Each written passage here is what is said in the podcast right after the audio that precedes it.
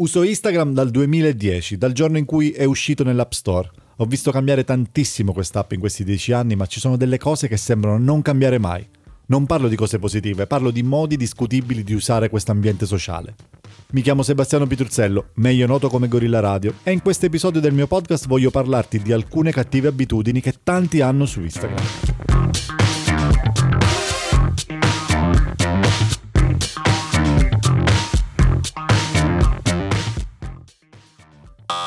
Parliamo del feed omogeneo, del mito del feed omogeneo. Questa è una delle ossessioni più diffuse su Instagram. Ho dedicato un post a questa cosa e l'ho pubblicato pochi minuti prima di registrare questa puntata. L'idea di questa puntata mi è venuta proprio da questa mania, secondo me ingiustificata, assolutamente ingiustificata. E ti racconto un piccolo aneddoto, quello che mi ha fatto un po' venire in mente l'idea di fare questa puntata. Stavo parlando con una, con una aspirante fotografa che mi chiedeva dei consigli in chat su Instagram. Scrollando le sue foto mi sono soffermato sulla foto di un cappuccino che sembrava alieno. La schiuma era verde da appassionato di caffè ho ingenuamente chiesto se fosse un cappuccino speciale e lei ovviamente mi ha risposto che no, non era un cappuccino speciale, era un cappuccino normale, solo che la schiuma era verde per un problema causato dal, dal suo filtraggio, dal filtraggio che aveva scelto. A quel punto potrei capire, io le ho chiesto ma scusa ma perché hai usato sto filtro se non funziona con quella foto? E lei mi ha detto eh ma altrimenti non si adatta al feed, al gri- alla griglia, al resto delle mie foto. Ecco io questa cosa la trovo assurda Facciamo un attimino un passo indietro e cerchiamo di capire da dove viene questa ossessione. Ai suoi inizi Instagram aveva una sezione curata dal suo staff in cui venivano suggeriti degli Instagrammer e molti di questi autori avevano uno stile riconoscibile, soprattutto per l'uso sapiente di, dei pochi filtri che Instagram aveva a disposizione all'epoca. Ricordiamoci che all'epoca Instagram era più un'app di editing fotografico con una community eh, collegata che è il contrario. Cioè, o- oggi nessuno pensa agli strumenti di Instagram, pensi alla community di Instagram, ok? Da allora comunque si è diffusa questa convinzione che avere un feed di foto con gli stessi colori in tutte le foto sia il modo migliore per ricevere attenzione e seguito. Niente di più insensato secondo me. Cioè l'unica vera omogeneità che conta è quella della qualità dei tuoi contenuti. Le persone si interessano a chi pubblica contenuti interessanti e di qualità, non convincerai mai nessuno che le tue foto, i tuoi video, i tuoi caroselli siano meritevoli di attenzione spalmandoci sopra un filtro. Ti voglio dare un consiglio. Uno stile riconoscibile è chiaramente apprezzato. Io nel mio piccolo, per esempio, presto un sacco di attenzione ai colori che uso nei miei caroselli, ma non deve essere un'ossessione, non, cer- non si deve cercare l'armonia tra i contenuti tramite dei filtri e degli artifici, devono essere pensati così dall'inizio i tuoi contenuti. Quindi sforzati piuttosto di sviluppare un piano di contenuti coerente per i temi che tratti. Altro mito da sfatare, altra pippa mentale, pubblicare tutti i giorni. Anche questa è una di quelle credenze che resiste dagli albori di Instagram. Quando non c'erano ancora milioni di persone su Instagram, e grazie soprattutto al fatto che tutti i tuoi follower vedevano tutti i tuoi contenuti, ogni volta che pubblicavi una foto ricevevi tante interazioni.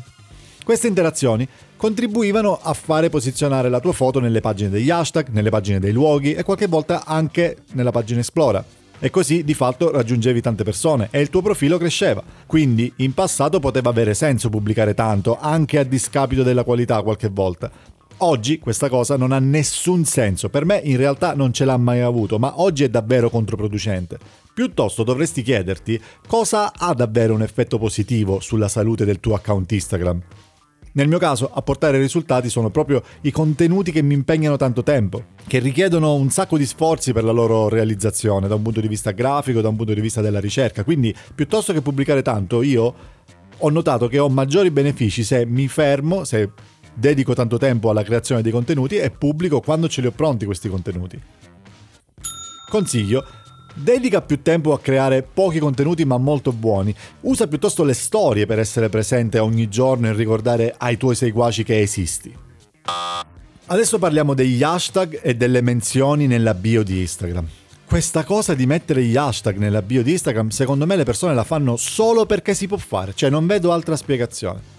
Cioè, fatta eccezione per quegli account che sono delle community che ripostano contenuti altrui e che di fatto chiedono ai loro follower di usare un certo hashtag per segnalare le foto, trovo che per il 99% dei casi sia assolutamente inutile. So, è soltanto una grandissima distrazione per quelle persone che si trovano a, be- a vedere il tuo profilo.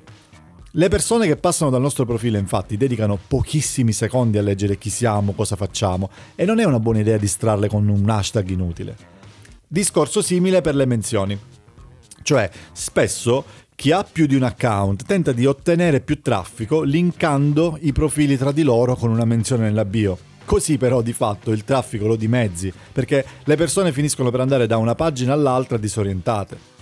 Consiglio, se hai più profili e vuoi approfittare della notorietà di uno dei due profili per spingere l'altro, per prima cosa i due profili dovrebbero essere correlati tra loro in qualche modo. E secondo, il modo per trasferire traffico da uno all'altro non è mettere un semplice, una semplice menzione nella bio, ma piuttosto è creare dei contenuti, magari delle storie che in 24 ore vanno via, in cui parli dell'altro tuo progetto e spieghi al tuo pubblico perché potrebbe essere interessante per loro seguirlo.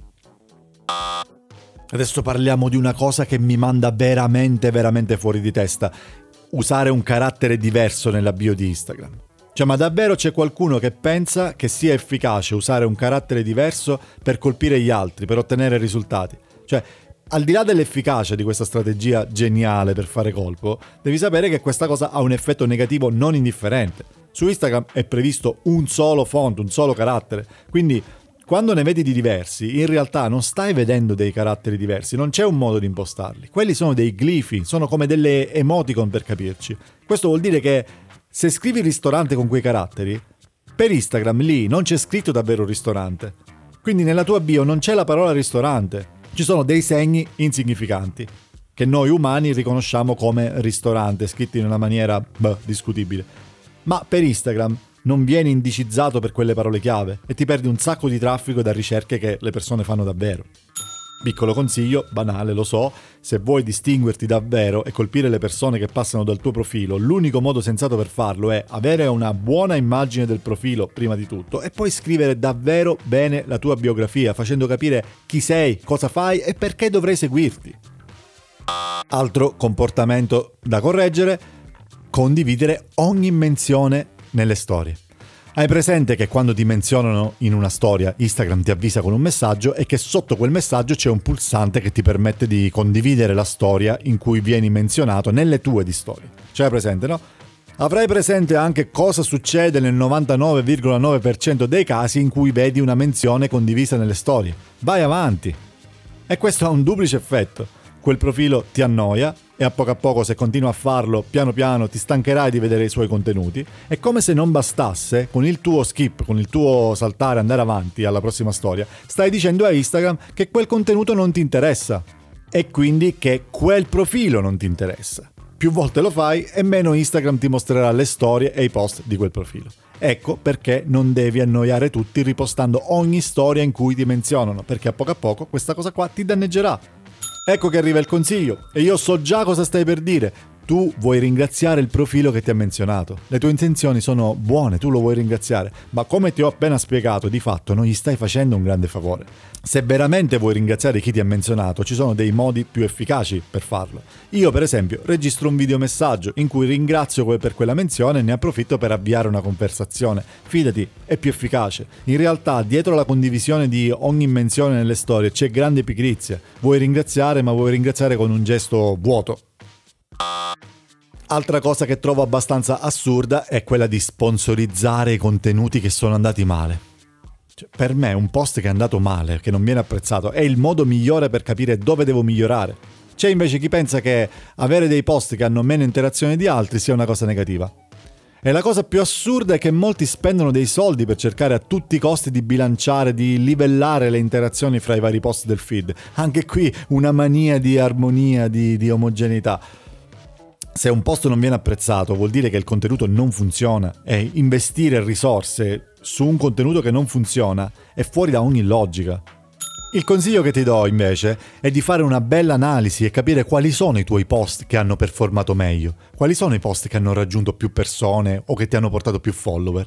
Sono tutte cose che puoi vedere facilmente dalle statistiche di Instagram, oppure puoi usare dei tool più, più evoluti come Ninjalytics, che presto cambierà nome, che ti danno ancora più dati. Questi sono i post su cui devi basarti per creare i tuoi prossimi contenuti e sono anche i post su cui dovresti investire i tuoi soldini e sponsorizzarli per fare crescere il tuo pubblico. Bene, siamo arrivati alla fine di questo episodio e ne approfitto per ricordarti di iscriverti al mio podcast se non l'hai ancora fatto e di seguirmi su tutti gli altri miei canali. Puoi seguirmi su Instagram, puoi aggiungermi ai contatti di LinkedIn e puoi iscriverti al mio canale Telegram. Trovi tutti i link nelle note di questo episodio. Ti auguro buon lavoro e ti aspetto alla prossima puntata. Super ciao da Gorilla Radio.